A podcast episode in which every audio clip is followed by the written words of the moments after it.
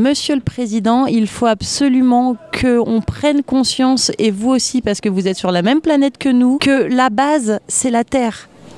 C'est déjà la base de toute la société. Et si on ne peut pas construire une société si on maltraite notre terre, c'est impossible. Je me demande de quel droit, que ce soit vous ou que ce soit d'autres présidents ou d'autres puissances, on se permet de maltraiter la terre comme on le fait. C'est c'est plus qu'irrespectueux. C'est d'une bêtise. Vous êtes président français, à vous aussi de faire prendre conscience aux gens et de prendre conscience vous-même que la terre ne vous appartient pas. Vous êtes un résident de la terre comme une fourmi, comme un ver de terre ou comme un arbre. Vous allez passer et vous allez mourir. En attendant, ne faites arrêtez de faire des conneries et laissez la place pour les générations futures, qu'elles soient humaines ou pas. Je m'appelle Laure, j'ai 29 ans et puis je viens de la région parisienne. Euh, je comprends plus trop la société. Je pense qu'on est un petit peu dans le flou. On sait plus trop qui on est. On sait plus trop d'où on vient. On n'a pas euh, les, les bonnes préoccupations. Et en même temps, c'est un petit peu en train de changer. Les gens sont un peu en train de se, révolter, de voir toutes les, injustices. Dans le monde entier, il y a pas mal de peuples qui se, qui se révoltent euh, contre, euh, bah, contre des gouvernements qui sont, euh, complètement, qui sont complètement vendus. Donc, non, je pense que ça change, mais c'est du boulot. quoi. J'ai pris conscience quand j'avais 23 ans que je mangeais des animaux. En fait, tout a commencé par là, parce qu'à la base, j'adore les animaux, j'ai toujours aimé les animaux. Et à un moment, j'ai ouvert les yeux, je me suis dit déjà, je les mange. D'où viennent ces aliments que je mange. Donc du coup, bah en fait, ça a cheminé puis d'association en association, en regardant des vidéos sur internet, sur Facebook et tout, j'ai changé mon, ma vision des choses. Peut-être qu'on peut pas changer la planète d'un coup comme ça, mais on peut donner son temps à des associations. Et euh, du coup, bah comme je suis française, je me suis dit, bon, je vais déjà protéger les animaux qu'il y a dans mon pays. C'est déjà un, un, petit peu. Puis j'ai fait aussi du bénévolat à l'étranger, au Costa Rica, où j'ai été dans des refuges pour les animaux. Ça veut dire quoi, protéger les animaux? Ça veut dire faire prendre déjà conscience aux gens qu'ils sont là, qu'ils ne sont pas là juste pour nous servir et qu'ils font partie de la Terre, qu'on est en lien avec eux, qu'on a tous besoin des uns des autres et que c'est pas euh, l'humanité qui écrase le reste euh,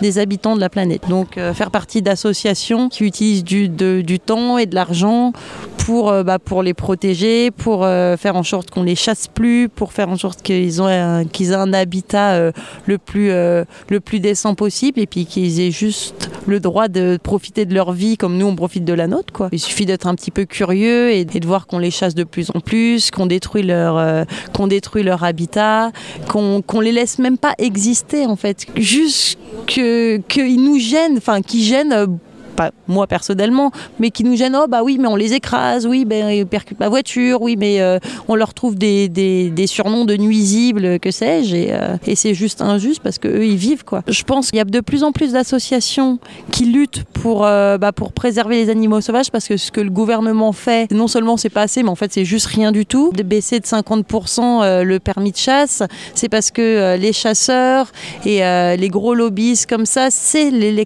c'est les électeurs du président Macron et que bah, ceux qui préservent l'environnement, ceux qui ont une âme écologiste, qui aiment la nature, bah, c'est pas forcément ses électeurs à lui. Donc nous, on ne l'intéresse pas et euh, il va là où il y a de la manne d'argent à se faire. Et puis comme le lobbyiste de la chasse ou, euh, euh, bah, de tout ce qui peut écraser de toute façon la faune et la flore sauvage, c'est ce qui rapporte. Ça pèse dans la balance et puis nous, on récolte des signatures et on essaye de faire ce qu'on peut pour que la balance penche de l'autre côté. Malheureusement, c'est compliqué. Dans ma vie de tous les jours, j'avais pas trop l'occasion d'écraser des animaux sauvages, étant donné que j'habite quand même en banlieue parisienne. Mais euh, bah oui, déjà, je, me, je prends du temps pour aller dans les associations.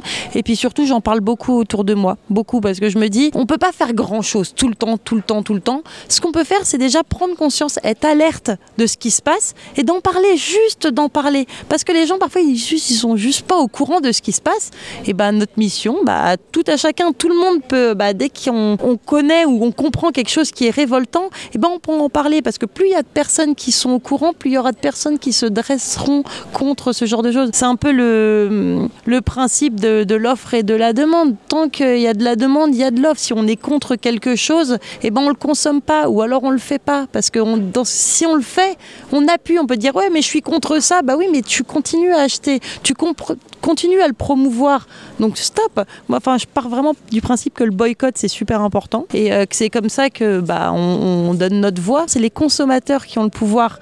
C'est nous, c'est le peuple qui avons le pouvoir, puisque c'est nous qui achetons, c'est nous qui consommons. Si on arrête de consommer parce qu'on trouve que ces méthodes ne sont pas bien, parce qu'un t-shirt qui est fait par des, euh, des petits gosses de 8 ans à l'autre bout du monde, c'est pas bien, et eh ben faut arrêter. Et il faut qu'on prenne tous conscience que c'est nous qui avons le pouvoir. Parce que eux, ça les arrange qu'on pense que, que c'est eux qui ont le pouvoir. Oui, mais c'est à eux de changer, c'est au gouvernement de changer, c'est aux lobbyistes de changer. Bah non, parce que c'est nous, les consommateurs. Donc c'est à nous de changer nos habitudes. Et comme ça, eux, ils vont tendre là où il y a de l'argent. Si notre demande, elle est ailleurs, et eh ben ils devront fabriquer ou ils devront, euh, enfin, ils devront changer leur méthode de production pour aller vers un créneau où il y a de l'argent. Mais si déjà le créneau où il y a de l'argent, il est plus éthique, bah ça change la donne. Vous-même, vous avez changé vos habitudes alimentaires? Euh, Oui, complètement. Je suis, euh, je suis devenue végane, mais je fais pas de prosélytisme pour autant. Mais bah, en passant végétarienne, bah, petit à petit, en se renseignant, l'industrie laitière de toute façon, elle est de filiale avec l'industrie de la viande. Bon, bah après, c'est mon choix. J'oblige personne à,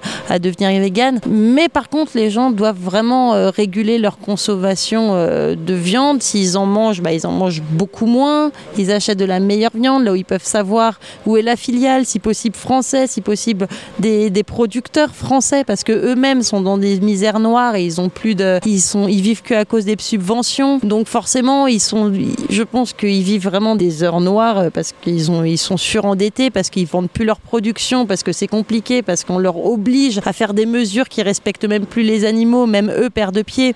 Et finalement, ils ont besoin d'un coupable. Et qu'est-ce qu'ils font? Bah, le coupable, bah, ça va être le loup, parce que euh, même si c'est le loup qui a une toute petite petite euh, qui fait que des dégâts minimes sur des vraiment des secteurs donnés, et eh ben c'est le seul à qui on peut tirer sur la gueule. Je veux dire, on va pas tirer dans la gueule du capitalisme, on peut pas faire ça. Bon, bah il faut une victime, ça va être le loup, ça va être l'ours, ça va être le lynx. Donc euh, ils reportent leur frustration et leur colère sur, sur un individu sur lequel ils peuvent tirer. Et je pense qu'en fait tout est lié, tout est lié. Si on dézoome, c'est euh, si on dézoome, tout est lié quoi. Donc c'est c'est dans les estives pendant l'été. À la limite, de toute façon, Perso, je pense qu'elles vont finir en abattoir dans des souffrances. Alors, vaut mieux à limite qu'une brebis se fasse taper par un loup de temps en temps. Ça arrive, mais lui aussi il a le droit de se nourrir, dans un sens. Mais en même temps, faut se protéger. Il y, a, des... Si on met toutes les mesures de protection ici, il y a toujours quelqu'un sur place, un berger, un éleveur ou même deux bergers, des, chiens de, des chiens de protection et tout, il y aura de toute façon moins d'attaques. Puis le loup, il fait partie de la nature aussi. Le loup, d'ailleurs, fait même plus partie de la nature que l'élevage. Il faut bien qu'il se nourrisse aussi, parce que les gens, ils vont aussi les bouffer, les biquettes, de toute façon.